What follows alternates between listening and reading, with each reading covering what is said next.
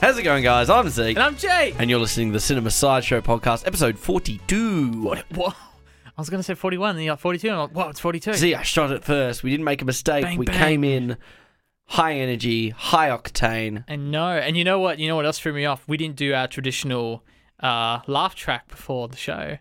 No? This, this is probably the first time in 42 weeks you've not asked me to do, Jake, do your signature laugh. Oh! And I laugh as loud as I can into the mic. yeah, because it uh, peaks.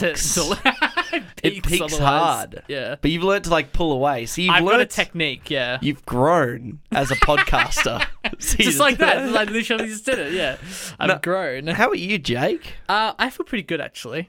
I Right? feel good. We're, we're, we're on the tail end. This is it. November. We're getting through It it. was raining in November. It's been Oh, like I was so really I- cold. I got a great story for you. Oh, So on Friday, I this past week has been so hectic for me because I had so many like things I got to get done and due on Friday. I'm talking Yep. about like physical photo books and prints and like all these like physical things I had to like get together and basically scrapbook. So I had to go to Officeworks a few times and I had to go to different Officeworks because a lot of them their machinery's crap or it's broken, whatever. Friday night, uh, sorry, Friday morning, I arrived to the Officeworks in Jandakot. That's right, I'm calling you guys out. I get there at 8 a.m. I'm waiting there in the printing line. I just need to get something binded. Takes two seconds. Just bind my book. Uh, and I'm there for 20 minutes for no service. And then I line up and I meet the girl. And she's a nice girl. She's the one who actually printed the disconnected DVD copies. okay. And uh, I'm there for 20 minutes and I'm like, hi, I would like to get this book bind. It has to be thermal binding because it's already like ripped pages. So there's no other way you can do it. And she's like, oh, machine's broken. I'm like, I got class in five minutes. You could have told me that 20 minutes ago. So I get, I'm very calm and I get in the car and then I start screaming my head off. and then it starts raining. I'm like, why is it raining in November? and the dash cam footage exists. I mean, Oh, it's a valid point though because here in in Perth, Western Australia, yeah. November done rain. Hmm. November, when, like whenever it gets around to my birthday, I'm looking at 35 degree You lucky duck. days. Yeah, it's hmm. really hot. It's really dry, and then we get to like. Was it, the- I think the last three days it's been raining. Yeah, yeah. And it's like it's like twenty degrees. I went to the city Friday night and I was like, oh, I don't need a jacket. And I got there and I spent half the night just clutching Oh for my warmth. God. And I don't get cold easy. And I was like, wow, this is crazy. And like everyone was like, we're at the Averys, we're all huddled under the thing where it's raining. And I was like, I swear this is not what it's normally like. But Yeah, Crazy no, times. This is uh, global warming yes. that gets Yeah. you. Well, but we you. are not a global warming podcast. We can be. yeah. There's enough rallies Ne- for what, that. next week on the show, we're going to do um inconvenient Truth. truth. Yeah. but Jake, what have you watched this week? Uh, I've watched a few things. Um, I would love to. So I already talked about it last week, but since then you have caught this. Yes. So I want to talk about BoJack Horseman. Oh, we're just jumping straight into it. straight in because I want to talk season six A, first half of season six. Last week I talked about it for five seconds. We're going in the spoilers now. So yeah, yep. This is the uh, official BoJack Horseman season six A spoiler segment. Yep. So Uh, we will. Uh, I don't know. We'll make a sound when we're ready to go back. Maybe like a, that's the end of the the spoilers. But yes, I've managed to catch all eight all of the, episodes. all eight episodes. Nice. Finished it last night. That's no, right. you Friday me- night. Friday night. Okay, you messaged me when you when you finished it. You just said something along the lines of like, "Oh my god." Yeah. so Jake, Um, as we've talked about this show quite a bit over the course of the Cinema Sideshow. Yeah. Uh, was it? How, where does this season uh, line up compared to previous it's seasons? It's very tricky because it's a half season. Yeah, It's very clearly not a finished kind of wrapped up story in the season.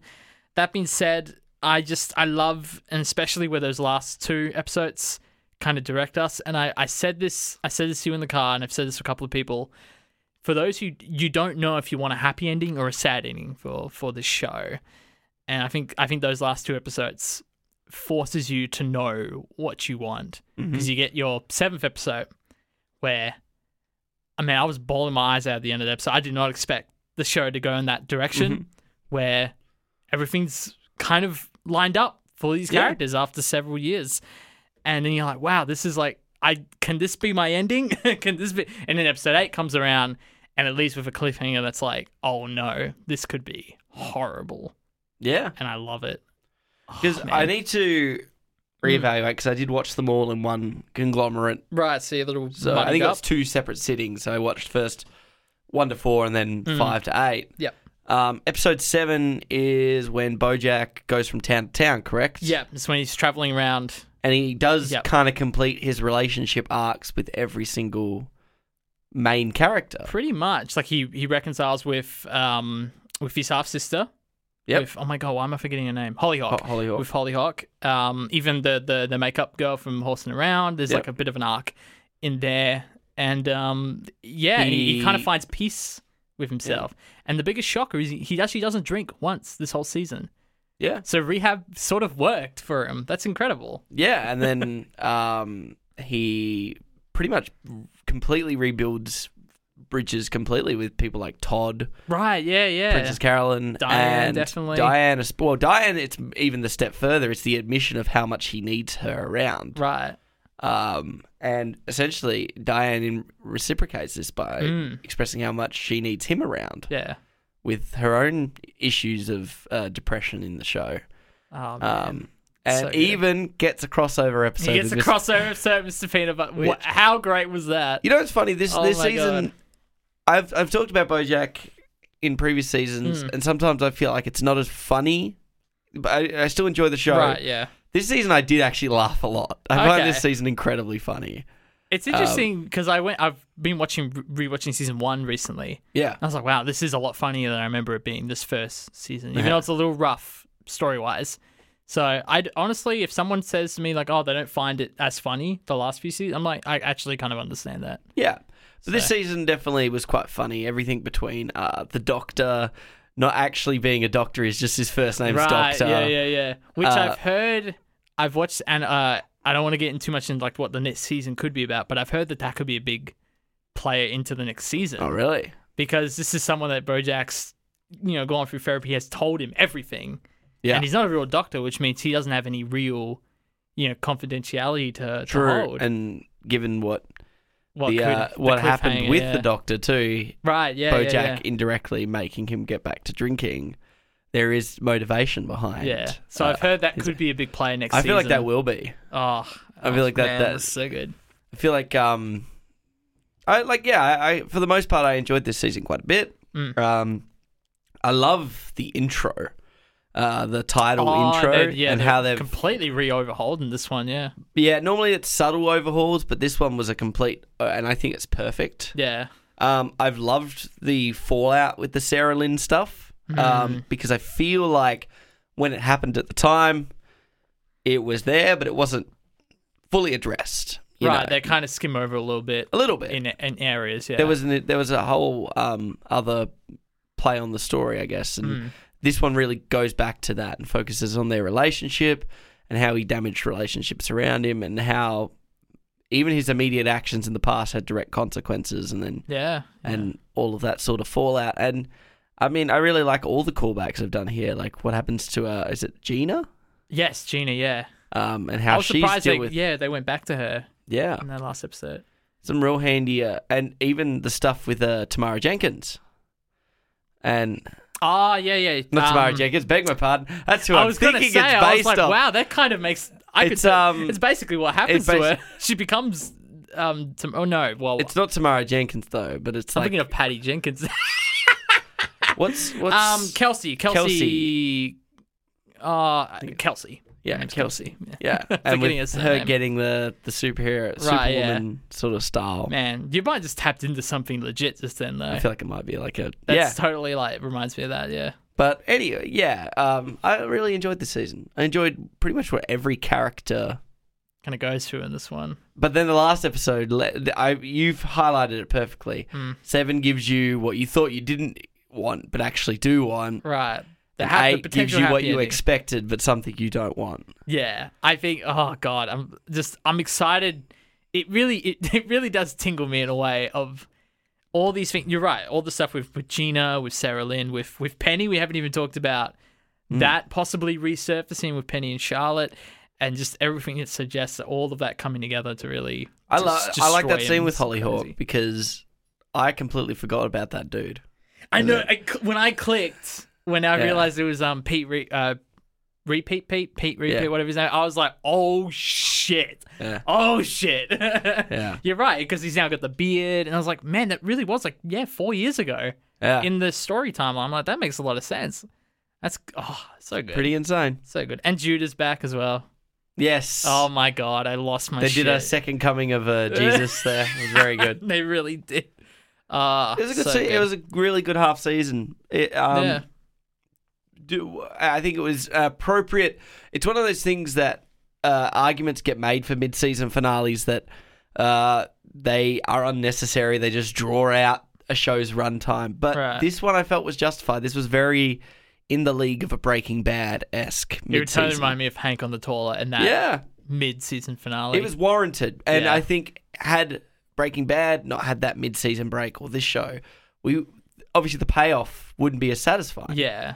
Because now we're hungry to see what happens in the next half. At least we don't have to wait. I guess another two and a half months now. Yeah, It's not too far away, but no, I'm very excited. And to and to your point of how it kind of felt quite naturally paced, I've actually read stuff with um, Raphael Bob-Waksberg, the creator of the show, who's you know gone on record to say that this show has been cancelled.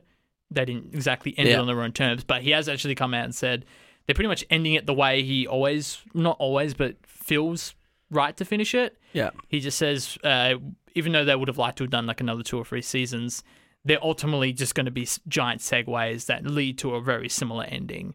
Okay. So that makes me feel a bit better. Like, okay, they're going to end it the way that they intended, as in like they mm. knew season six was going to be the last one before they started six seasons still pretty good for a show. It's still very healthy. Yes, I I agree. I think it's yeah, it's probably for the best to be honest. yeah, Because I don't know, I've said it. I don't know how many seasons this show can go and be such top quality for a dips. And I know you really don't like season four so much, not really. but I just it's still worrying because they have done such a good job of just keeping it going. That the, the level of writing and character development and stuff, I think it's so top notch. I gotta quickly get it because I did Shazam it. This show has been a Shazam worthy Oh, show really? in regards to its song. Oh, there's some I've- brilliant music. Um, but the song from this season, and I'll get it up. Okay. As a, and I want to give it a big shout. I'm pretty sure it is the episode seven conclusion song. Oh, I know what you're talking about. Yeah, I was meant to Shazam this too, actually. Um, well, I'm happy That's to help good- you out oh, with this one, Thank bud. you. I need to. I need to learn this. But uh, yeah, no, I this this show. Uh, okay, "Take Me Down Easy" by James Hen uh, James Henry Jr. beautiful. I'm gonna have um, to get it on me playlist. I added it to my playlist, So just like I added "Wild Horses." Yeah, I was gonna say a very similar vein to Uh, Bar Horses. but I think I enjoyed this song more. I think it was perfect. I Mhm. liked the sermon stuff and Diane getting a bit chubbier. oh my god, that Uh, was that was a big one for me. I was like, God damn, this show, this pretty good. bloody show. I really liked that the first. You said you weren't a huge fan of the first couple of episodes, or you weren't as like. I, I just think the first like five or six episodes were a bit wonky. And they're all, but they're all character episodes for each character. They are they are character episodes. I just think the execution. It's like it feels a little Family Guy esque with the way they do jokes.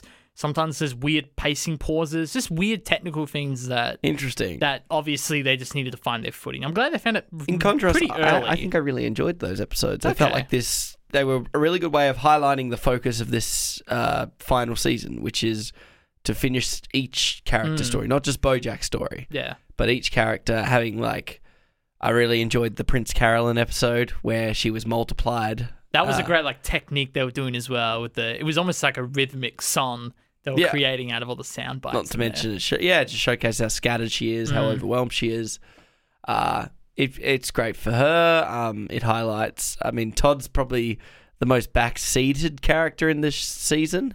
yeah, I suppose He's he- also yeah. he's not as required. He's found kind of his only thing that he keeps coming back to is actually want to find a companion. yeah, like his sexuality and the app that he's I get, yeah, and I mean, created sort of thing. they didn't need to do as much with him. I think Yeah, for the most part, I've, I've always felt that Todd's character is is literally the comic relief of the yeah, show. exactly. Um, So he, I- he doesn't have as much like through lines. For yeah, it. his arc definitely, for me, or at least the most conclusive part of his story, obviously comes with his fallout with Mm. BoJack at season three, I think it is. yes, So that's definitely where I feel like. I mean, the rest of it, he's still necessary, yeah, but he's yeah, totally yeah. necessary to be like that, like the lighter part of the the show. And Hmm. if anything, I, I actually really enjoyed Mr. Peanut Butter's uh, uh, Oh, episodes yeah. this year or this season. That episode, um, when him and and uh, oh, what's her name? Well, the, you know the pug that he's Yeah. dating. When they have that whole fight in their house when he he admits to cheating, yeah, and everyone's like hiding away, like it's very it's just ridiculously funny. I was like, Yeah. this is just this is Well, cartoons, and yeah. and then how he becomes the face of depression. um, Uh, I, I can't remember her great stuff. name, but the chick, the chick rapper, they've got Right, that that was going with him. so funny. Yeah, yeah, yeah. it's like a perfect Hanging compliment. in there, yeah, like that kind of stuff. So It's just funny. I really, I, I did enjoy um, uh, his stuff this season, but Mhm. I really like the character episode stuff. So Yeah, yeah, yeah. I think I- Todd's big. Todd does have a big one with his parents, though. Like, yeah, a he's um he's like um father, stepfather, or father-in-law, whatever it is, Mm. um comes into the picture at one point, and there is a bit of that relationship with the mum, and that's that shot of him. He's going to call his mum up, and then he gets the match, Yeah. um from the the bunny at the airport. So pretty cool. Which Huh. oh man, I'm I'm so excited. Are you feeling better now that you got the BoJack? I do. I do feel good. I'm glad we could. We haven't talked about it at all. no, So I'm kept glad. it just. It's a Cinema Sideshow exclusive. But this Away is the car. the yeah. official ending of our BoJack spoilers. Bum, bum, bum, bum, bum. So, oh, that was nice. Thank you. That was. That was nice. I just think of Stay tuned for when when does the second Uh, part I come think out? the end of January. End of January. So, So, you're you probably still not going to be here when it comes out. that's pretty lucky though. That's not far from when we'll do our next show at the time. Our next yeah Yeah. that'd be awesome. Because I'll That works out all right. yeah I mean I come back at the start of February. Yeah, exactly. So and we it's basically do a week. we give a padding week anyway. Mm. So Oh, that might that's slot exciting. itself perfectly in there. Oh, love it. Yeah, gotta love a bit of convenience. But have you caught anything else this Um, week? I'll stick with the theme of TV shows. I just started the third season of Atypical. I got a history with this show. This is uh, that one about It's the dude kid. with autism, right? Yep, yep. So the kid And Sam with you autism. don't vibe it. Uh, the first season I didn't really vibe. Now, um, for viewers who don't know, I have a bit of a personal connection with some of the themes in the show, and I feel like the first season was very. It didn't get it right. Mhm. You know, I, I didn't appreciate that his entire character arc was to try and get laid, and I was like, for I mean, sure, I, I get it, but also uh, you could have done more with that concept. Mm. I think they're getting better and better. Basically, season two and season three, and I've only I'm only a couple of episodes in the third season, so I can't really talk about it too much yet. I feel like they're doing a pretty decent job at making up for the crap that annoyed me in the first season. But um, I'd love to just sit down one day and, and re-watch that first season and reevaluate because I remember coming out of that two years ago and be like, Red Mist. yeah, I was like, holy shit. Like, I had like a bucket list of complaints of that show. I almost did like one of those, you know, I'm going to do a YouTube video and complain about the show for 10, 20 hours. Um, and I didn't end up doing that, but I wouldn't mind going back and to, to, to see what I hate. But I, I feel like they're doing a better job at kind of rounding out some of the other characters in the story and giving giving him some more interesting stories and and uh, conflicts to deal with, obstacles to to tread, if you will. Yeah. you know. Um, but I mean, it's an okay show. I just think that first season left a bad taste in my mouth, but I'm glad I gave it another chance. And I was like, all right, let's go and watch season two, season three.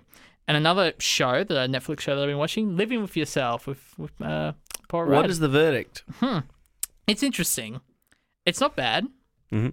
Um, I feel like i there's an interesting tone that's Yep. gone. It's it's one of those shows. And I feel like that's quite common in shows these days. But it's like it's pretty lighthearted. It can get serious, but it's mostly lighthearted. Yeah. And I don't know. It just it's a weird balance that I just struggle with sometimes. I mean, I enjoyed watching it. It's not long. It's like I think it's eight episodes and they're like 25 minutes each or something. It's like it's not Okay. it's not like too crazy. And they do some cool stuff with like the inner cutting of the narrative. So what they would do is instead of just cutting between the two Paul Rudd characters, mm-hmm. basically you would have a whole episode with one Paul Rudd, and then the next episode we'll go back and look at how their lives intersect and what he was up to and what the other one was doing.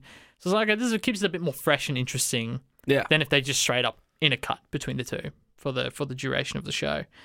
But and I also kind of a love hate relationship with what you, with that concept of having like a clone of yourself. It's basically that Rick and Morty episode where the clone is like the healthier, cleaner version. Yeah. And they did some cool stuff of showing the the growth that they could have, where one of them becomes you know lazy because the other's able to do their responsibilities, and they end up getting into this home rut, and then they almost keep swapping roles several times mm. throughout the show. I was like, that's kind of cool, but on the same token, I feel like they made the the the, the clone Paul Rudd too smart at times.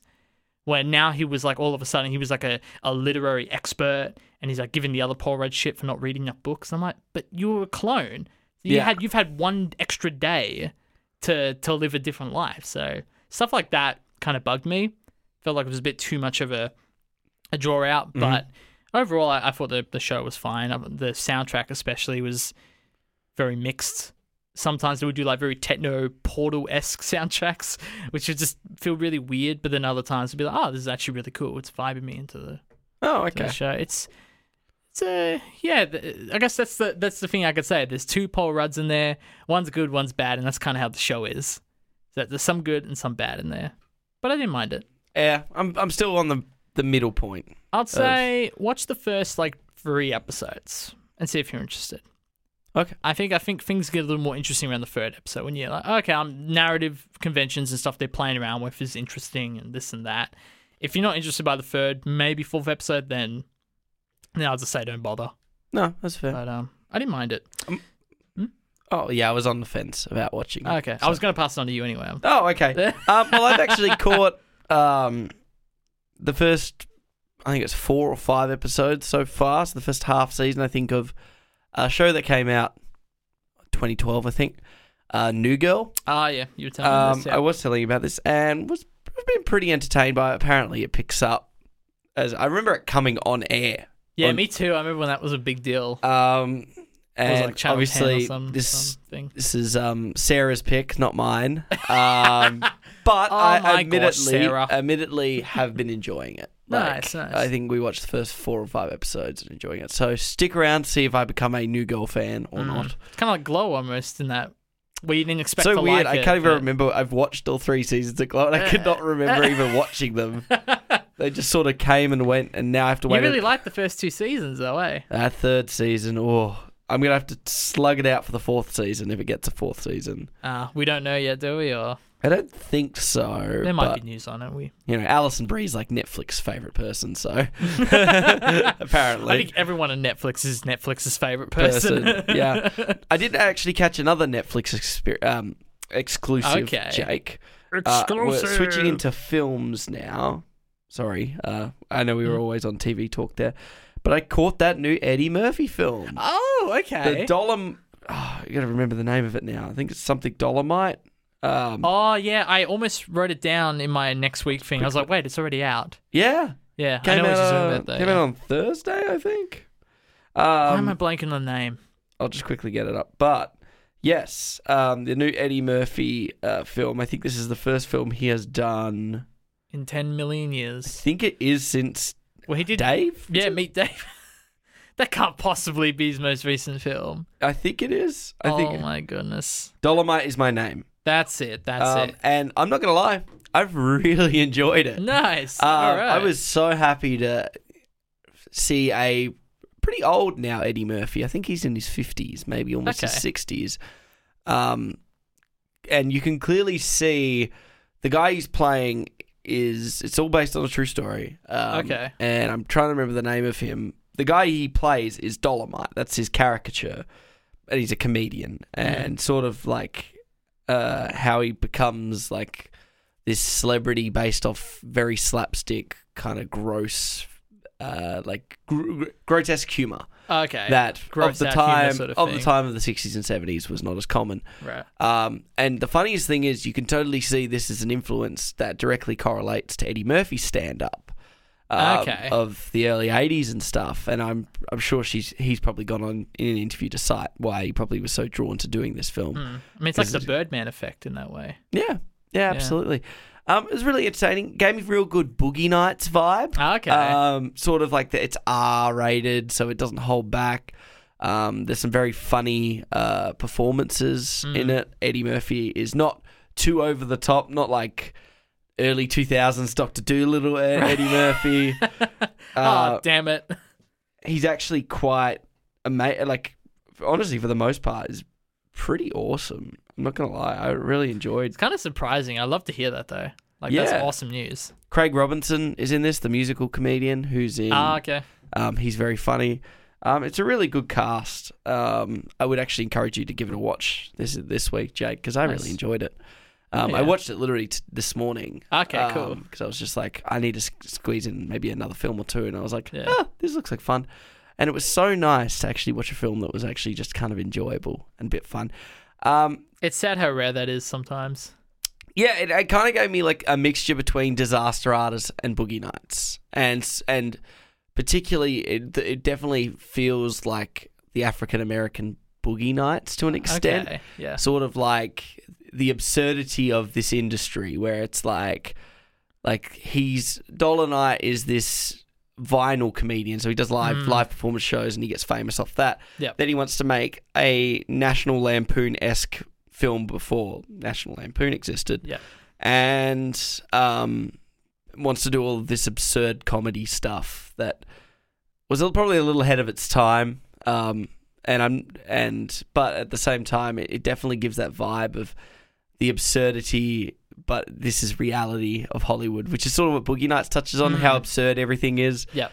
but the porn industry was just a part of the 70s in, in Hollywood. You know, it's a big part. And they and this sort of plays into the same sort of school of thought, I think. And it's pretty f- entertaining. Not Yeah. as like cinematically impressive as as Boogie Nights, but Right. It's just kind of the what it is in that way. yeah, yeah. It, it it actually I I draw uh, parallels to National Lampoon because it, uh, Mm. the the futile and uh, stupid and futile gesture, which I talked about earlier in the show, which is about how and that was Will Forte and how Ah, yeah. the National Lampoon was created and Caddyshack and stuff like that. Um, this one definitely feels like it's a mixture of the two, um, but very good. If this is Eddie Murphy's first film in the last few years, it's definitely the last few years at Yeah, least I've heard of uh, yeah. It does remind you that this man can act because he's quite fun in it. He's That's fun, awesome. but he's also like serious and he's very entertaining. Yeah. And we need it. And it's weird to say Eddie Murphy's in a film in 2019. The- I mean, hey, like I said, that's that's awesome because I'm I'm keen to watch it now. That was a bit of a surprise to hear you say like it's very R rated, very much is yeah, what it's it got an R rating. That's Hell what yeah. probably what drew me to it more. To be honest, I was like, You're like, what's going on?" oh, it's not just a biopic because we need to find a biopic. No, this is R rated. And like, watch. I watched like. Only watched like the trailer's two minutes. I watched thirty seconds of it. I was like, "Yeah, that's enough." I'll You're like, "I'm it. in. I'm in. That's you all I sold need. me, and it was very entertaining. Uh, It's got Snoop Dogg in it. He's pretty funny. o- okay, fair enough. It's like the opening scenes between Eddie Murphy and Snoop Dogg. I, I won't fun. ask why, but fair enough. Yeah. well, speaking of um R rating, I finally watched Kill Bill volumes one and two, Wow. and, And the um, verdict. really, really good. Yeah. I mean, at this point, I don't think there is a Tarantino film I dislike. Mhm. Like they're all really, really good in their own ways, and I think uh, it was tricky because like they obviously shot these two together, and I think it was intended to be one film, and then I think it was in post or it was a studio thing, or for whatever reason they cut it into two, to two stories. And I was watching this and I was like, this is really good, this is really enjoyable. Like this is Tarantino. I want to say in his peak, but you know, this is an era of Tarantino I'm not used to. I've seen, you know, I've seen his '90s stuff, but Jackie Brown. I've obviously I've seen like Inglourious Basterds and, and going up to like, Hateful Eight and obviously Once Upon a Time in Hollywood. But there's this chunk here between Jackie Brown, uh, the Kill Bills, and Death Proof that I just haven't seen yet. So it was interesting to get a taste of what 2000s Tarantino was like, and I was like, is really good stuff. Like the violence is just, I I finally get it. I finally get why people are Yep. such awe about the violence. It's, it's fantastic the way when you know um I almost called her Kill Bill, the bride, if you will, when she's you know dismembering people and there's this blood just spurting literally ever like it's comical how much blood there is and I'm like this is I just love this shit and then there's a whole chunk of the movie that's literally just an anime for like 10 15 minutes. It's like they just had an animation company just come in and do this Okay. which I loved. And it all kind of culminated to me getting to the second film being like this should have just been a TV show. Now I understand you couldn't really do this TV show in 2004 you could totally do it now in the land of TV shows where episodes are very experimental with narrative, with style. And I think this show, uh, this show, I feel like Kill Bill would have been a, a brilliant show where it's like you have these outrageous characters, and Tarantino is good at making outrageous characters. characters. But in this film, especially, it's like this would have totally lent itself to like, I mean, I, I would say miniseries, but I would want as much as possible of this. I would want them to make a, a TV pitch of this vein to last like 10 seasons because there's so much he's doing uh, with the characters and with the filmmaking that I'm like, I could totally see this as like this one episode in the middle of season two is like just an anime. I could see him doing that. And the way they flash back and forth between like the main event that leads into the revenge story and the way they play with that. It's like this is totally just, you know, little bits and crumbs that lead mm-hmm. to the season finale, you know? Like that's what I was seeing in my head. I was like, I would have really loved to see. I know they did it with Hateful Eight, sort of. It's like a four episode thing. Mm-hmm. But I think this these two films, the Kill Bill films, are just so perfect for that. And I, I texted Jack while watching it saying that, and he was like, Yeah, I see what you mean. So that was my takeaway for that. And the last thing I saw was 1984. Oh, really? So there's many versions of this. I watched the one that was actually shot in and released in 1984. Uh, they actually make a point in the the film credits that they shot it like on the location and during the time period the book takes place in, okay. which I thought was cool because it's it's it's like oh it's a little gimmicky, but it's like not really because now you're getting an authentic 80s production for what the past saw the future in 1984 to be. So I actually thought all that clicked really well, and I think the production design and like the world building and all that stuff is is wonderful. But uh, it just fell a little short. Have you read the book 1984? No, it's one of those f- ones that you do get given, but it was too long, so I never read it. I actually read it before I was required to read it. Because I, Oh, okay. I remember like the 10th grade, I just started reading like that and like the I think I read the first half. Okay. Um, okay. Yeah. I think it's the book version, not the film, because they changed the ending in the film a little bit, which really annoyed me because they totally could have just stuck with it. I think the ending in the book version of 1984 is probably my favorite ending of anything ever in literature or media or anything like that. I think it's my favorite ending to a story. He forgets her, doesn't he? Or Hmm? something like she f- she gets tortured and forgets who he is. Uh, they both sort of do. Yeah. And spoiling, I mean, it's a very old book now, but spoiling 1984, what I love is that he eventually gets captured for fighting against the system, you know, starting this relationship with this girl. And then, yeah, he gets tortured and tortured into essentially being brainwashed by, by Big Brother and this corporation. Mm-hmm. And then they shoot him in the back of the head, and that's the end of the book. And what I love so much about that ending is they, they kind of tease it and they say, and it's even in the movie, this quote where they say, We are going to brainwash you, we're going to make you love Big Brother. And then after then, only then, we will fucking kill you. And that's exactly what they do. And the way it's worded in the book is just so impactful. I was like, that is the most perfect fucking ending. And it's it's not even that like eh, what's the word? Like it's not that crazy. Like it's not that unpredictable. Yeah. But I just remember the way everything when I was into that book, I was so engrossed in the in the novel and the, the use of words, which I think loses translation visually, which is a shame. It's a shame because the the repetition of words and the way it's similar to how Animal Farm does their slogans of you know oh Well, that would be like changing the ending to of Mice and Men or or um of Animal Farm. Like if you change the Right. endings, you ruin you ruin the purpose of the, the novel in the first place. Feel like. absolutely yeah Because I did read of Mice and Men and Animal Farm, Mm. and if you change the ending to Animal Farm, where yeah, it's they completely lost. You're right. absolutely, if you if you changed it so nah, the humans killed all the pigs, they weren't dining they weren't dining together at the end. Yeah, yeah, yeah. Oh no, they were just, that was just yeah, they're just animals. yeah. Oh, the pigs back in the in the. This is how we made. Babe. Yeah. or it's Charlotte's Web. Forgot that was a movie. oh man. Ooh. But um, there actually is an Animal Farm animation from the 50s, and it looks exactly like the Charlotte Yeah. Web animation. Um, no, but that's exactly right. Now, to be fair, in the movie, they don't. They just remove the part of him getting shot. Like he's he's brainwashed, but he's alive and just sitting in a bar at the end of the in, at the end of the movie. I hated that though. I wanted him to die. I wanted to see that. But otherwise, a very faithful adaptation Mm. and uh, a lot of great techniques. It was um it was Roger Deakins who shot it, which was awesome, and you can there was some amazing cinematography stuff going on. It was very uh, washed out, and they actually used like a special bleach bypass technique, which kind of washed it because they weren't allowed to shoot in a black and white like they wanted to. So what motivated you to watch it? Oh, I, was, I rented it from fan bases. Oh, okay. Yeah, no, I saw it. and I was like, I've I love the book to death. I've never seen any film versions of this, and there is a bunch of like TV movies from the fifties and stuff like that. Mhm. But I feel like this is probably the go-to I'd say so. like best adaptation. I mean, I, I even just googling it just then, it's the Right. first thing that comes up. there so. you go. Yeah, I think. Uh, I wouldn't say it's ready for a remake, but it's one of those films where you can remake it every ten years and and people aren't fussed because that's just one of those stories you can do. I feel like given the events of the last 15 years with films like the Divergent series, Mm. Hunger Games. There's no need for a 1984 one because we've had a lot of Yeah. uh, the the evil corporations oppressing the, the, the poor people. people. right. The total totalitarian sort of thing. Yeah, absolutely. But um, yeah, no, I mean, I really enjoyed it. But like I said, there's a few little things I didn't think translated Mm. perfectly. Book's still better. But yeah. Apparently, there's a 1999 Animal Farm adaptation. Ah, is See, it that would have been more. I reckon if you if you're gonna make another one, uh, make an Animal Farm live action one. If you're gonna make something like, uh, it would feel too Disney for me.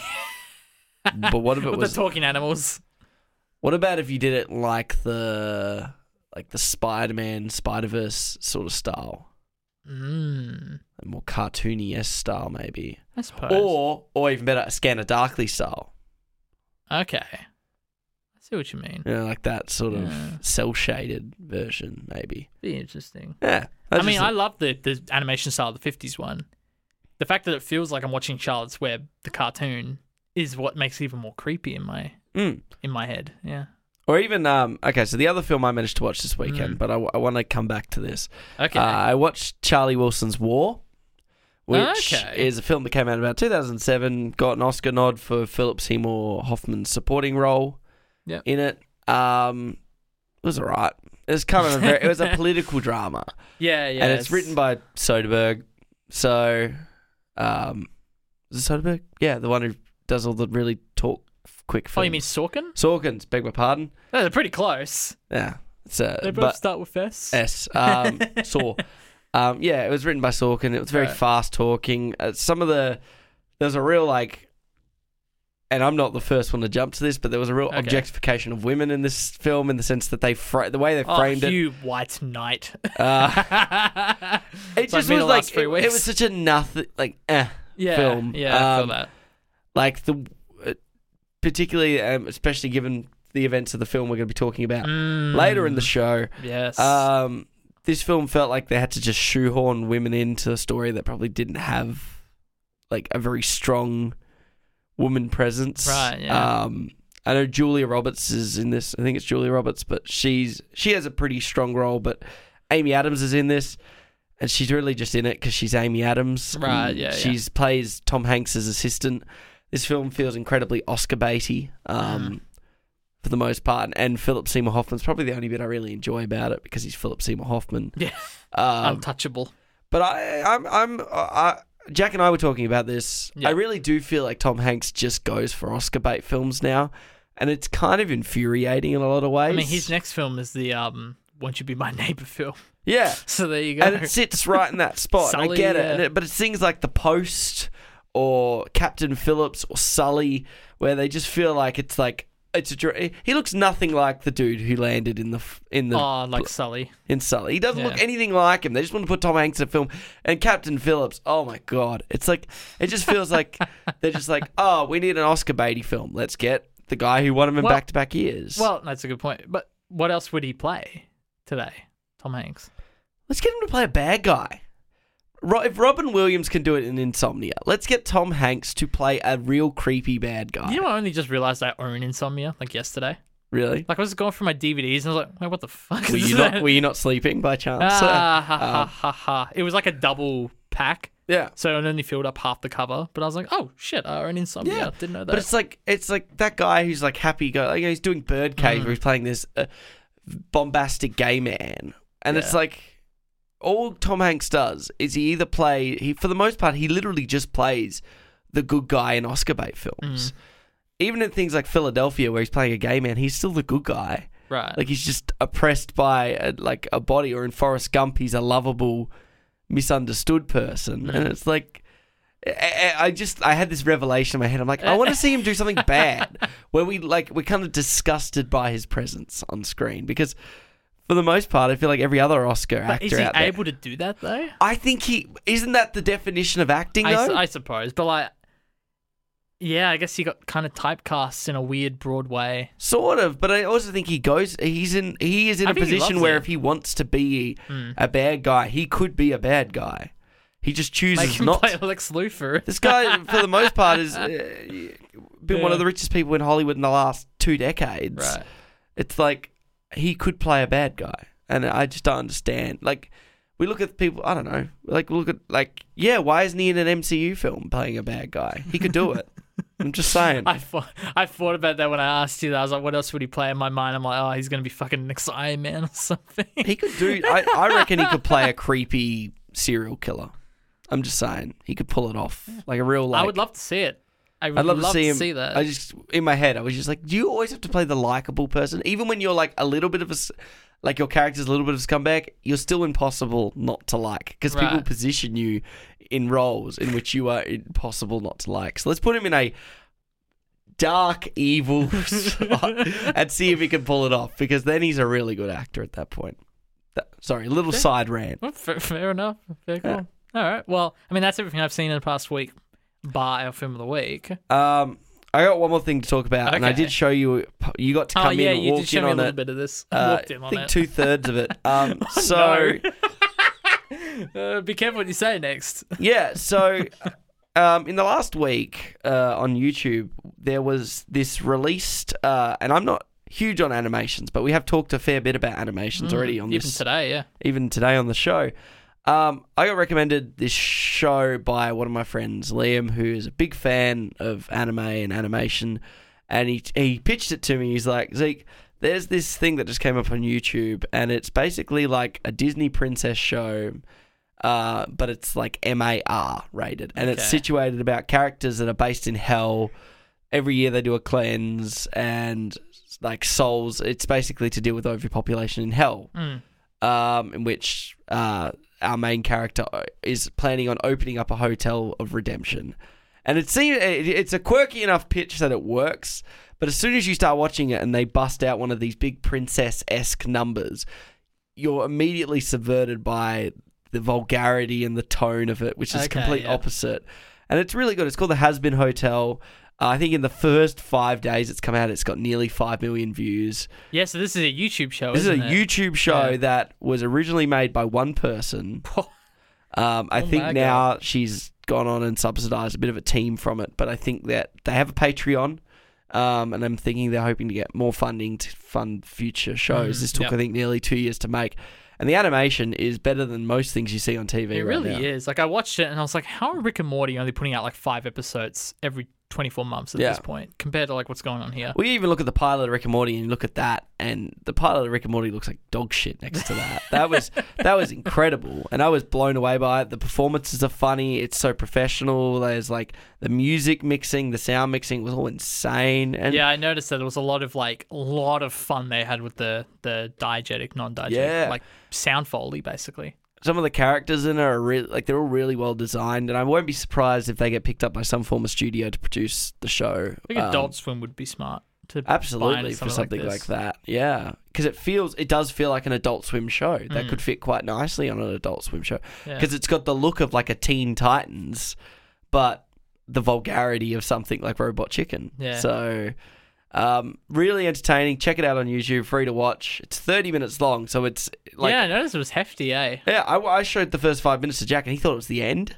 And then it kept going. He was like, "Oh, it's not the end." I'm like, "Dude, it's like 30 minutes." He's like, "What?" It's like, "I'm like, it's a literal pilot for a show.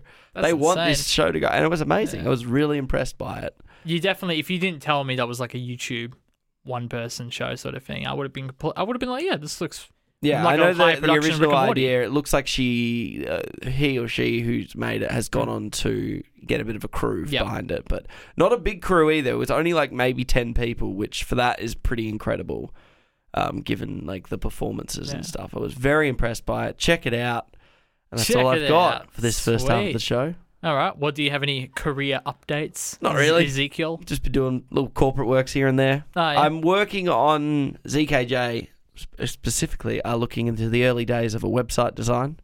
very Um, nice, very nice. but nothing too far to note. What about you, Just getting there. Um, yeah, I got some stuff. Got just more like contract, and you're right, like factual stuff. Um, I'm, I should be doing. I uh, speaking of fan base, I should be doing a video with them in the very next week, actually. An advertisement? Yeah, sort of. Yeah. No, uh, I'll talk more about it next on the next show because I'll have way more information on on that and other certain uh, things that we might be doing in collab with them. But uh, yeah, not much else to note really. Just chipping away at X rental waiting room. I got a lot of stuff to edit. Yes. I filmed a um uh, the Dracula Hour show they did at a 4 1 last week. So I got to edit that. But yeah, it's all coming together. The usual. No worries. Sweet. Well, it's time for us to move into our film of the week. Jake, what are we watching?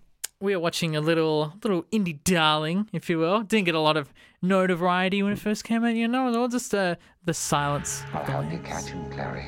Believe me, you don't want Hannibal Lecter inside your head. with the darkest of all minds. Just do your job, but never forget what Jodie. Foster stars as Clarice Starling, a top student at the FBI's training academy. Jack Crawford wants Clarice to interview Dr. Hannibal Lecter, a brilliant psychiatrist who is also a violent psychopath, surfing life behind bars for various acts of murders and cannibalism. Crawford believes that Lecter may have insight into a case that Starling, as an attractive young woman, may just be the bait to draw him out. Oh, that was tough. Holy camoly! We got through it. that was just We had trouble last week. that was like worse this week. this film was directed by Jonathan Demme and is an absolute banger, sir. this movie's fantastic. This won the Big Five. It won the Big Five back in 19, I guess 92. Ninety. Well, it came out in 91, but Yes. Oscars would have been 92, I suppose. Um, yeah, no, this is, uh, and I had a $19 million budget with a 272 million return. Woohoo! Yeah, it was a pretty big turnaround for a relatively cheap film when you think about it at the time. Yeah, even at the time, yeah, it's not a ridiculous amount No, of money. and if you even look at the time of release, it's been released in May, which means it's kind of in the off peak of 91's Oscar season. Kind of in that graveyard yeah, shift. Yeah, so obviously they didn't think years, months. Yeah. this film would have nearly as much as an impact as it actually did. Mm. Because that's borderline graveyard time for films. May, June are not Oscar seasons for the following year. So well, I guess it, it just speaks to the power of those performances and, and the film on its own and its own merit. And to even Mm. further talk about how like incredible it is that it won the Big Five. It's the only Best Picture winner that you could even sort of consider to be a horror. yeah, You've had stuff like Jaws and Exorcist and Get Out nominated, but none of them won. This is the only one that's even sort of horror that Mhm. won. I mean, it, it is. It's posted, I think, as a crime thriller, uh, drama, mystery. Actually, beg my pardon. I guess Yes. mystery's accurate, yeah. But I would say, yeah, this has definitely got enough horror in it. I mean, it's got a cannibal in it, and um, a guy yeah, who and some pretty violent stuff going on. skins someone alive to wear a skin suit. So, Mm. um, as we did with Trumbo last week, and we're doing Yep. with this week, uh, this was the film that I wrote my uh, essay on. What did you write your essay on I specifically? Discussed uh, screen and feminist theory. Very Um, nice. I think this film is pretty much perfect for both. Uh, Mm. The discussion of like scopophilia and, and even voyeurism to an extent is pretty prevalent in this film. Um, but for the most part, it's it's honestly just a really well written, entertaining film, and it was a really easy thing to talk about. That was my takeaway. Um, the writing and directing Mhm. specifically, and I believe it was written and directed by two different people. Um, you mentioned it was Demme, yeah. You mentioned Yes, he directed it. sorry by Thomas Harris, and There you go. directed by J- Jonathan Demme. That was my main takeaway because the first time I watched this was um, in our lecture theatre about two and a bit years ago. So that was the first time I watched it, and I rewatched it last night, I f- believe. And you've seen it a few times, Mhm. haven't you? I think four or five times, yeah. Yeah, yeah, yeah. And I remember we did a Blue Velvet the day we watched it, and you were surprised that that was my first time watching it. It's a very, very good film. Well, that's the thing. When I rewatching it last night, I was like, "Wow!" First off, the writing is is excellent, and the direction's Mhm. really excellent as well. I was like, "Wow!" Some of the some of the decisions being made here in terms of the editing and the, the where the camera's being placed, and of course the performances are insane. It's just really well done. Oh, there's a huge amount of uh, central framing going on here, Mm. which is a little bit odd, but it's also like uncomfortably in your face. Uh, so Thomas Harris did the novel and Ted Tally did the screenplay. That's right. It's an adapted script. I forgot about that. yes. Um, big. Uh, I think this this yeah this film is for the most part just a, a really engaging, entertaining film. Um, and even watching it this time, I did notice uh, things just the sound design this time, and I particularly enjoy a lot of the soundtrack, particularly the score they use on the opening title the sequence. music, yeah, I, I I was like, "Wow!" I forgot how good this sounds. That opening, real theme, uneasy right. feeling, Yeah, and yeah. uncomfortable, and I mean, I think the thing that gets talked about the most with this film is the two lead performances of Mhm. Jodie Foster and Anthony Hopkins. I mean, Hopkins is. Uh, it was funny. I was in this conversation the other day Mm. Um, with one of the people I work with, who has been. We both are big lovers of Westworld. Yeah. And Anthony Hopkins is a, a pretty huge part, particularly in the first season, and then a little less in the, the second, but has such an amazing character uh, of Ford in that. And I Mhm. honestly thought that his Hannibal Lecter would be. I mean, when sadly he passes away, this will be one of the characters that gets talked about the most Oh, for absolutely, Anthony yeah. Hopkins. Absolutely. And I think I stand by. I think I might enjoy his Ford character more than I do his That's Hannibal Lecter, Really interesting. which is a polarizing statement, I know, but it's basically. I mean, everything's a derivative of Hannibal Lecter for Yeah. p- this type of movie villain.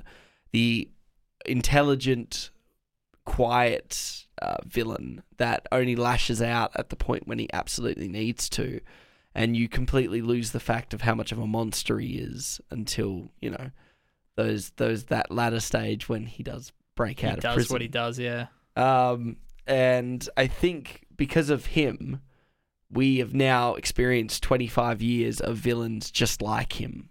Um, in a yeah, lot of I, ways. I can see what you mean, especially because this character in particular they've redone several times with like Mads Mikkelsen and stuff like that. Yes, So yeah. for the show, and even derivative characters like Sherlock. Um, I was reading an article. Okay, yeah. um, Benedict Cumberbatch's Sherlock, in particular, uh, that this sort of hyper intelligent but intell- like int- morally sort of corrupt personality ha- has been hugely reused and redone as a Mhm. derivative of the Hannibal Lecter character.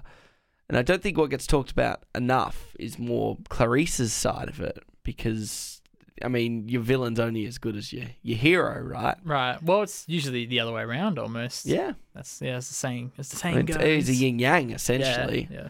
um, in which I think Clarice or Jodie Foster is. is She's perfect. She's like the Right. definition of a perfect protagonist. And I can't think of many drama mystery films of this ilk that have been nearly as well done as her character is. And talk about a from a feminist point of view, a Mm. film that was way ahead of any sort of in your face movement time and was still subtly just, just brilliantly slotted in there. And, yeah.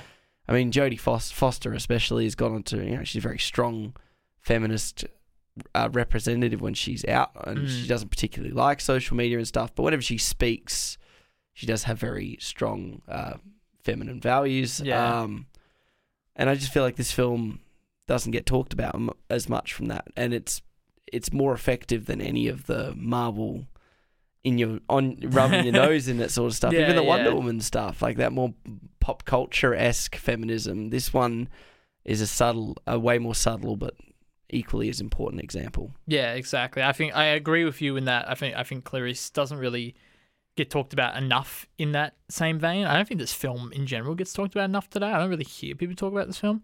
Insane. Um, yeah, it is. Yeah, it's it's crazy. I'm uh, when you when you told me like, oh, I'm going to do my essay on this film under this subject, I was like, that's that's perfect. Especially rewatching it, and I already knew where you were coming from, having seen it the first time. I was like, oh, okay, you know, you get the when she's you know in crowded shots and everyone else is like this dude who's like half or double her height rather Mhm. you know and that that was all very like very well done stuff. And then when i rewatched it a second time last night it was just even more abundantly clear i'm like wow some of the stuff's going on here. There's even one line that i didn't pick up on the first time and i was like wow that's really creepy and clever is the second meeting she has with with um sir anthony hopkins as you know hannibal lecter. He says something because she's just cut herself sneaking into that garage thing. And then he says like oh you're bleeding and then she she says oh how did you know and then cuts herself off and she's like oh no i cut myself here and i was like that's a very clever Mhm. subtle little thing but it kind of goes into all these underlying things we're talking Yeah. about And it's just things like when simply like he addresses her straight away and just goes Mm. like, "Do you think your peers want to fuck you? yeah yeah yeah Do they imagine fucking you because you're an intelligent, you know, accomplished person for your age and and yeah and constantly is reminded of how attractive and pretty she is by people that are supposedly meant to be some superior and more professional to her. Yeah, and it's you're right. It's, it's in her workplace. It's in the the bloody nut house, Mm. and there's people throwing gross substances in her face. You know, it's, it's everywhere. And I was like, wow, this is so clever. I mean, the first interaction that he has with, uh, she has with Hmm. the uh, overseer Yep. of the asylum, he asks her out on a date. yeah, and you know she's about to go see possibly the most dangerous man alive. Yeah. and he's asking her out to go out on the town. And I think the best part about her is she's always subtly con- like persistent. This this film is a very good social commentary on what it's like to be a woman in a workplace Mhm. without being in your face about it. There there was no point in which she lashed out back at them for their objectification of her. She just subtly went along and ends up Yeah. being the the, the, catalyst. Well, the hero, the hero, and also the catalyst for um, you know, change. I mean, without her, Hannibal wouldn't have opened up, and the case would not have been solved. Exactly, So, yeah. I think that's that's truly brilliant um, writing and, and real subtlety. And less is more, as always, the the formula of success in this film really achieves it on that front. Absolutely. I yeah, I agree that the script is so clever. And I actually watching it, I was like, shit, it wouldn't surprise me if this was one of the biggest influences for Seven. Yeah. Excuse me, which would have been written a few years later. But this script's way smarter than Seven. I'd say so, I yeah. feel yeah, because it's, you're right, all these underlying things that yeah, Seven's a great script, but this has all these very clever sort of commentaries and and you're right, she becomes the hero through opening through getting Hannibal Lecter this like insane like genius, Mm-hmm. but this insane person to open up and then ultimately she's the one in the the trenches at the Yeah. very end, you know, the one who kind of well essentially Well, even even yeah. when we th- essentially think that she's being thrown under the bus, she's done all the hard work, and Mm. then uh, the character of uh, uh, Scott Glenn, Jack Crawford, uh, essentially goes up. I'm going to go save the day now. Yeah. I'm going to go take all the credit. God, and of that course, pissed me off. leads to, but it essentially it leads to her rocking up accidentally at Buffalo Bill's house. right, yeah. And I really like that because, um, as I talked about in my essay, that's a great example of screen theory. We know it's Buffalo Bill's house, and we know that's Buffalo Bill before Right. Clarice does, and that's the whole idea behind, uh, like characters only knowing their subjective truths compared Absolutely. to audiences knowing an objective truth. We knew what he looked like before every other character did, as it's Definitely, yeah. intercut between the narrative. So And it even plays into again the Seven comparison, where that film doesn't really show much of Kevin Spacey until until he essentially outs himself from memory. yeah, But he's essentially a secret until that. While in this film, yeah, they very much show the audience this is Buffalo Bill. We're gonna constantly cut back to him with the victim down in that well, Mm.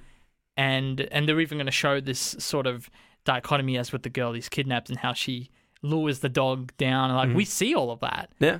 And yeah, that well, totally much goes much like um, this film is very much a case study, and it's structured as if we're doing a case study of Buffalo Bill Mm. as the narrative's unfolding. I mean, as Clarice is discovering clues that alludes to personality traits of Buffalo Bill, we're also seeing personally how he acts in Yeah. interacting with one of his victims, which in this sort of film is incredibly odd for a mystery kind of crime drama because often right.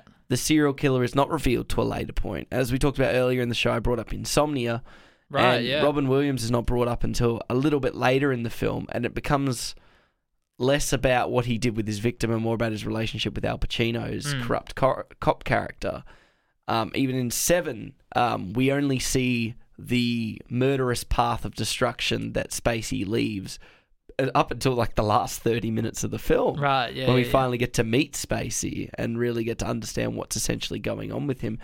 And only up until his last breath do we really understand what kind of person he is. Um, the usual suspects, another Spacey example, we don't Right, see who Keyser, too, yeah. Keyser Söze is until literally the last five minutes. Yeah. So uh, this one's interesting because by the end of the first act, we know we've identified We've met. Buffalo Bill, We so it becomes less about who who done it, who is this guy. It becomes more about what makes this man such a monster. What is Mm. going on inside his head? What makes him? What makes us as the audience sympathize to an extent, but also fear what this impulsive psycho psychopath could do? Because Yeah. um, there's, and I think that's really interesting, especially with his own identity crisis that Buffalo Bill is suffering in this film, where he doesn't know what he is, Mm. and the only reason he wants to become a woman is to repress all the, the terrible shit that's befallen him as a man. Yeah. Well, So- that that kind of goes into this uh, thing that I found a bit of because there was a bit of controversy about the LGBT representation through Mhm. Buffalo Bill. Now the director has come out and respond to this, and I I believe this is the quote here that Buffalo Bill wasn't a gay character. He was a tormented character who hated himself and wished he was a woman because that would have made him as far away from himself as he possibly could be. Exactly. So, um, there there's you go. actually an order for this because I did discuss it because Okay. that's that is a big part of it. You are correct. It was a huge uh, backlash for um, his like portrayal in it because he's Right. not. But there is an, and I, it annoys me because there's actually a specific scene in which Hannibal even addressed Clarice. He goes, he's not transgender. He just Mm. thinks he's transgender. Yeah. Um, and it frustrates me that when a piece of dialogue blatantly saves Kind of any sort this, of yeah, backlash, Yeah. and still people find a way to complain about it. It's like, well, you're really not watching the film there. You're just seeing like a surface level. Whereas this film works really hard and does really well at actually making you understand the villain. Um, I mean, it's anything from like, like on his birth certificate, his name was misspelt because of the uh, from his alcoholic yeah, yeah, parents, you yeah. know. And like him killing his parents impulsively at the age of twelve, or his grandparents. Sorry, beg my pardon, and killing the the foster parent sewer Mm. that taught him how to sew, and it's. Uh, uh, I mean, they actually do talk about. Uh, there's specific quotes that I've got just here talking about this, but Just here, you say. yeah, I mean, it, Sorry. it's it's a really interesting thing because I don't think characters like this or villains like Hmm. this, even though Buffalo Bill isn't essentially the antagonist of this film. If Yep. anything, he's the quasi sort of antagonist. He's what we think is going to be the antagonist of the film, but really Mm. essentially isn't. It still comes back to Hannibal Lecter. Um, I, I've just this film is so entertaining to watch, and you can rewatch it and still be entertained. I was I was on. surprised. Two hours eighteen, something like that. I was surprised. It it just blew by. Yeah. I was like, wow, because I I remembered the film, but rewatching, I was like, wow, I remember way more of the the length of this than Mhm. I recalled. Like I was like, oh, I remember this scene. Oh, I remember this scene. I remember this scene. So it was very. You're right. I think it's very entertaining and and just very clever. I want to talk a bit about the casting because there's actually a bit of story behind uh, both the main castings of these uh, these Oscar winners, if you will. Mhm. I want to talk about how Foster was actually the fourth choice for Clarice. insane. So there were three choices uh, prior to her. It was uh, Michelle Pfeiffer and Meg Ryan, who both refused because they didn't want to. They didn't like the the subject matter or how deep the, the film went with that. And I think Laura Dern was the third option, but I think I think she wasn't. I think there were fears that she wasn't going to be bankable enough, that kind of thing. Mhm. But Jodie Foster, throughout this entire process, was very much like, I want to do this bloody movie. And I think she just kind of prevailed and won the role because of that. Could you imagine Meg Ryan in this film? From Sleepless in Seattle Right, yeah. to, or what's the other one she does? You Got Mail or something? I or can't even remember. When Harry Met Sally Right, yeah, yeah, yeah. to this? Like, what? Nah. well, mate, I mean, when Harry Met Sally was after this, wasn't it? That was like 98 or something. no, I think it's 89. 89. Oh, you might be right then. I apologize. Yeah, fact check that one because, uh, and you know what? Laura Dern would be interesting as well. 89. Oh, there you go. Beautiful. 89. And Laura Dern is really tall, from if I recall. So she, Yes. she kind of would have botched all those shots of all the guys. They like would have to make them gigantic. Yeah, yeah they would have to make Whereas really Jodie. Foster is quite short. Yeah, so that's great. And then on the flip side, there's actually a guy called Brian Cox. If you may have heard of Brian Cox, who actually played a version of Hannibal Lecter, spelt with a, a K. It's almost like Victor in the 1986 film Manhunter. So, and this was yeah before Hmm.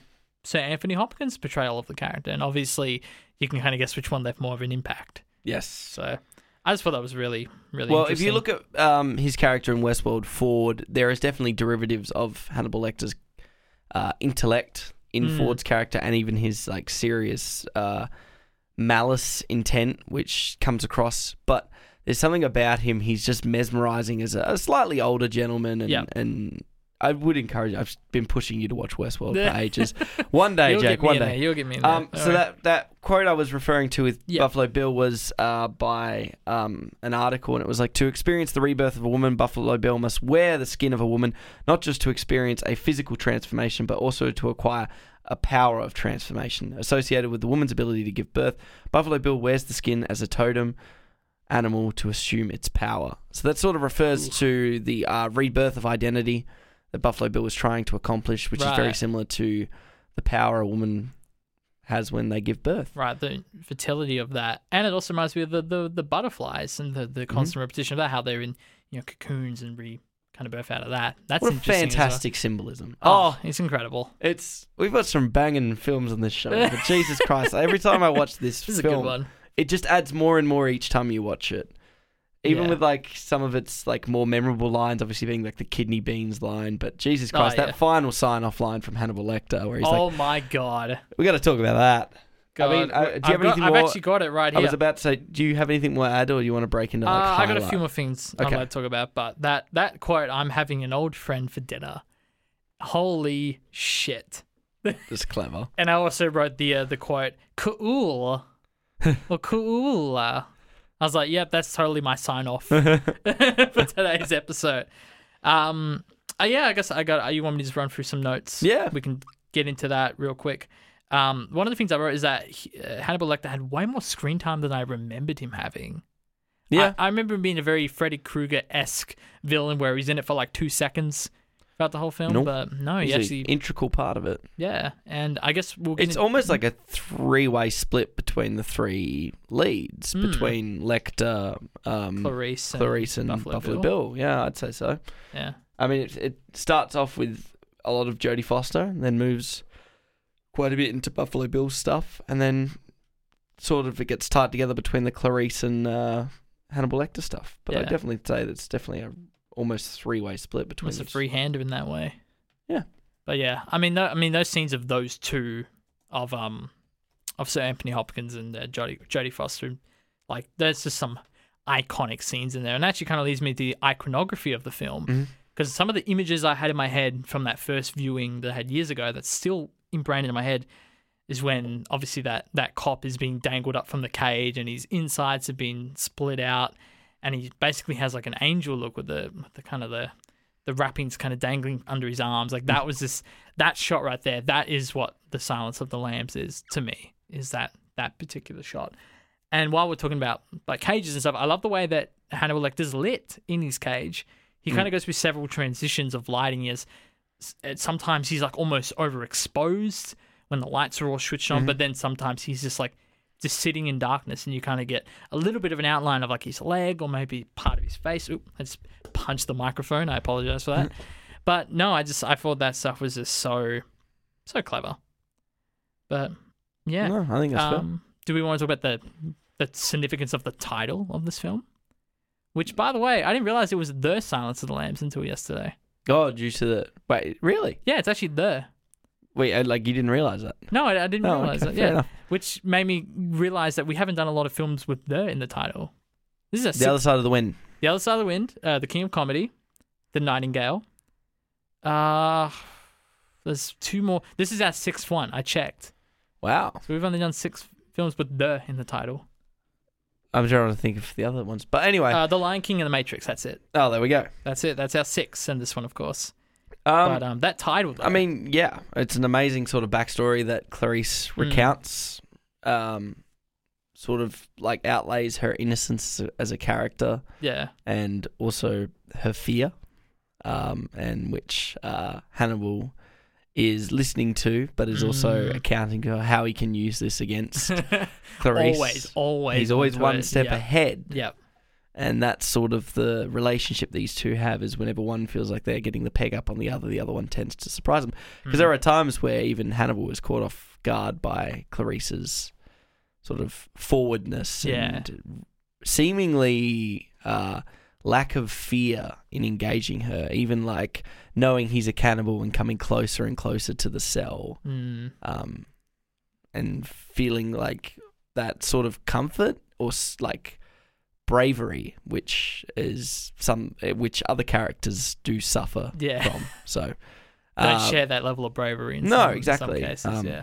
But yeah, did, what else did you want to add to that? Um, I mean, that's uh, I guess the only other thing I can talk about before we get into the highlight scenes, and this kind of is a, a scene of its own, but just I found it interesting the way they would cut between because she has a side kind of arc with her father. Mhm. Obviously, the father died when she was very young. Young, Um, and the way they kind of cut between her, especially when she's leaving the nut house in the first for the first time, and then it kind of seamlessly cuts to her walking towards her dad, or or he's coming Yeah. out of the car and she's running to him, and then all of a sudden she's a child sort of thing. I just thought that was really interesting. That was I forgot about that until oh, the, this- the, the torment sort of stuff. Yeah, well, yeah, just like that aspect of it, and even the way they they shot it and put it together. Well, it's very much like just adds to the isolation of her character too, and Mhm. how it feels like a lot of her life she's had to bottle stuff up and yeah, unloading it to a psychiatrist, I'd be a insane person, is kind of the only real solace she gets as a character too. The only Pretty person much. she talks to about her father is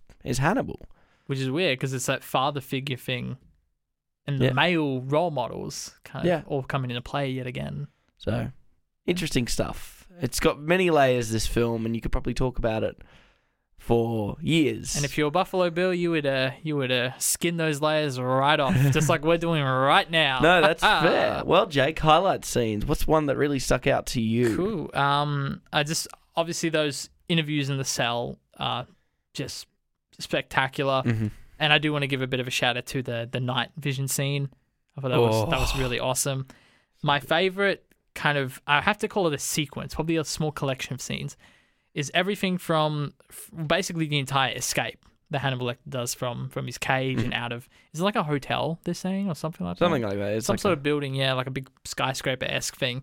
That entire s- escape from when he initially kind of eats off that guy's cheek and he kills, bashes the other one, leading off all the way through to like the elevator sequence where they're pushing, and then he rises in the ambulance with the face, rips it off, and then then he's out. That whole like sequence is Oh, it's insane. Yeah, It's insane. Um, I would say my highlight scenes. We've talked about a few of them. Obviously, the Silence of the Lambs title, um, the final scene, Mm. like with him with The that sign off line, Yeah. the phone call, um, and her realizing it's it's pretty spectacular. But I think the the big one is definitely the Buffalo Bill house visit and Mm. the moment in which they're doing that big build up, the score is swelling. They Yeah. think they're about to catch the criminal, and then it just cuts, and the door opens, and Clarice answers, and it's like you as the audience are just like no, like you make it audible. Now Like that's some screen fury right there. it was great. It was perfect. It's so good. It's and uh, even watch, rewatching and knowing now, I'm like, wow, this is just so well done. His film is a is an all time classic and is a must watch. And if you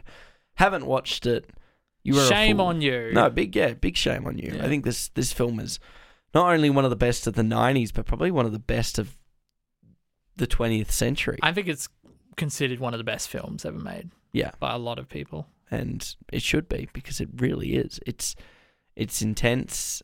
I wouldn't say it's a, you know it's got violent sequences in it, but I don't think this film's th- that violent. I think you'll appreciate it the older you are, and the more Mm. revisits you'll give it. Yeah, definitely. And if you're watching it with a, it's one of those films that if, definitely if you're watching it with a passive viewer eye, you'll enjoy it. But if you're watching it with a critical eye, you're taking it to that next level. yeah, you're kind of you're biting through all those Yeah. extra layers. Like you're kind of seeing all of it. But you're right. Even on just a surface level, it's a very enjoyable, albeit creepy film. It gets put in, I think, lobbed in the same category something like Fight Club, Mm. or where a passive viewer can enjoy Fight Club for Fight Club's just entertaining aspects to it, but a critical eye can take Fight Club's analysis to the next level. Yeah. And this film is definitely in that sort of same ilk. Same thing with Matrix. yeah, in a way. Um, I think I there's a there's a wide appeal to this film. Um, bit yes, a creepy appeal, but still a from a critical analytical point of view, there is another element. Yeah, I think The Matrix is an interesting one because I remember watching for the first time with you Mhm. several episodes. I, I don't even remember which episode it was, like 33 or 34. We something did it on like the show. Um, if you have, if you're on Spotify, you can just very easily scroll and find it. We're not going to scroll The- through our own Spotify. But I feel I remember that film being a bit more simple than I thought it would. After years Yeah. of hype, it ended up being more simplistic than I realized it was. But Yeah. Sort of like American Beauty. I feel like that one always gets put on That's a a good one pedestal for being quite like intricate and complex, but it's really not that complex. It's very I don't remember that being a really deep film. I was like, oh yeah, yeah. I all the beats make sense. Kevin Spacey's doing this. Yep, cool. Yeah, But, yeah. exactly. Well, that's uh, our analysis uh, analysis Analysis. of the Silence of the Lambs. This is a much watch. Not really sure where you can watch it. I watched this on DVD. Jake, where did you watch this? Uh, we got it on we got it on DVD from years ago, but Oh. I'm sure it's out on Blu-ray and everything as well. I don't think it's on any streaming. I don't think it's on. Netflix because I think I checked a few days ago. I don't recall it on Netflix. Actually, you know what? This feels like a Stan film. I'm gonna. You are check. correct. It is Stan. Wow. Okay. That was a quick. That was a quick pick for you. I'm looking it up right now because I got Stan on my phone. And Prime Video. So Prime. Oh, there you go. Prime. Amazon Prime, and ah, so it's actually pretty accessible. So pretty accessible. Check it out. It's Damn, amazing. I wish I knew it was on Stan. We could have watched it on HD. Yeah. Oh well, that's fine. No worries. Well, Jake, Cool. do you know what's new in cinemas this week? I do actually. Thank God. I gave you a look. You're like Jake. uh, so in the next week, Stephen King's Doctor Sleep, which doesn't look good. no. That trailer looks generic AF. That is not a Kubrick sequel. I'm just gonna have a quick peruse to see if uh, the immediate reviews for that one. But keep That's going. a good point. Go, uh, give it a look. So Last Christmas is coming out next week. Weirdly early. That's the one with uh, uh, Emilia Clarke from Game of Thrones. It looks cutish and fun. I suppose. I don't know. Pain and Glory is coming out next week. Emu Runner, which I want to talk about. It's a debut Australian writer director, uh, Imogen Thomas, who's done that. Emu Runner. So that's out, I suppose. On Netflix, The End of the Fucking World season two. Haven't seen the first season. Yeah, neither. I've heard. I don't know what I've heard. I've heard. I've heard that this show exists. I see. But yeah, are there any reviews on Doctor Sleep? I'm sitting on about a 78% on Rotten Tomatoes and a Oh. 59% on Metacritic. So I'm going to take the Metacritic that's one, pretty- TBH. Yeah, it's average to good. Average to good. Okay, Kind of sitting on the same score around it chapter 2 was, which makes me Ooh. skeptical. Yeah, that's a that's something to be skeptical about. For as I will not talk about it chapter 2 with a smile on my face. that is another one we did a, a show on. yeah. Yeah, it's all on the thirties, man. We've had some mediocre ones. I can't wait for our when we turn one and we talk about the like best and the worst. yeah, of best the, and worst of the Cinema Sideshow. I was re-listening to Spoiler our Lion King. Yeah. I was re listening to our Extremely Wicked episode Mhm. uh, last night, and I was like, damn, this is good. It's not like neither of us like terribly loved the film.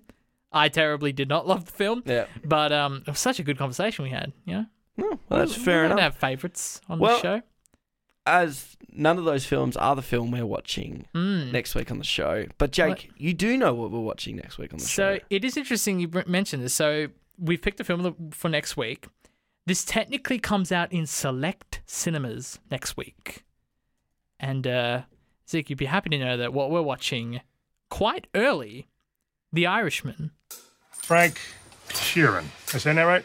Yeah, you said right. Uh, under the contract, management can only fire a driver on very specific charges. So, In the 1950s, truck driver Frank Sheeran gets involved with Russell Bufalino and his Pennsylvania crime family. As Sheeran climbs the ranks to become a top hitman, he also goes to work for Jimmy Hoffa, a powerful teamster tied to organized crime. This film was directed by Martin Scorsese and comes out on the 27th of November to Netflix. Well, then how how are we reviewing this next week, I'm Zeke? glad you asked, Jake. Well, you being a solar cinema detective found out that Batman. there is a early screening. There is four screenings this weekend at Backlot Perth.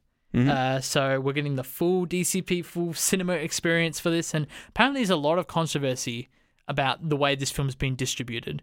Apparently, it was meant to get a way wider theater release than it is apparently getting now because I think Netflix got shitty about it. But they also spent like two hundred million dollars to make the film, so I guess they're kind of allowed. 140 million US dollars. So that's about. I think it's two twenty over here. I was about to say 220 Australian. Yeah. So that's a lot of money uh, for a Netflix exclusive. Mm. So we'll be bringing you an early uh, look into this film. Yeah, three and a half hours. Hot off the press, three and a half hours. We'll be dressed up for it. We'll be pretty yeah, happy. we might as well. We pretty much are done for the year after that one. Yeah, no, we basically, yeah, that's about it. Yeah, so Just that'll be a very exciting night out, I believe. That's going to be cool. And then uh, the next day, we'll get to talk about it. Absolutely. Well, thank you for joining us for the Cinema Sideshow podcast. I was Zeke, I was Jake. and we'll catch you next week with The Irishman.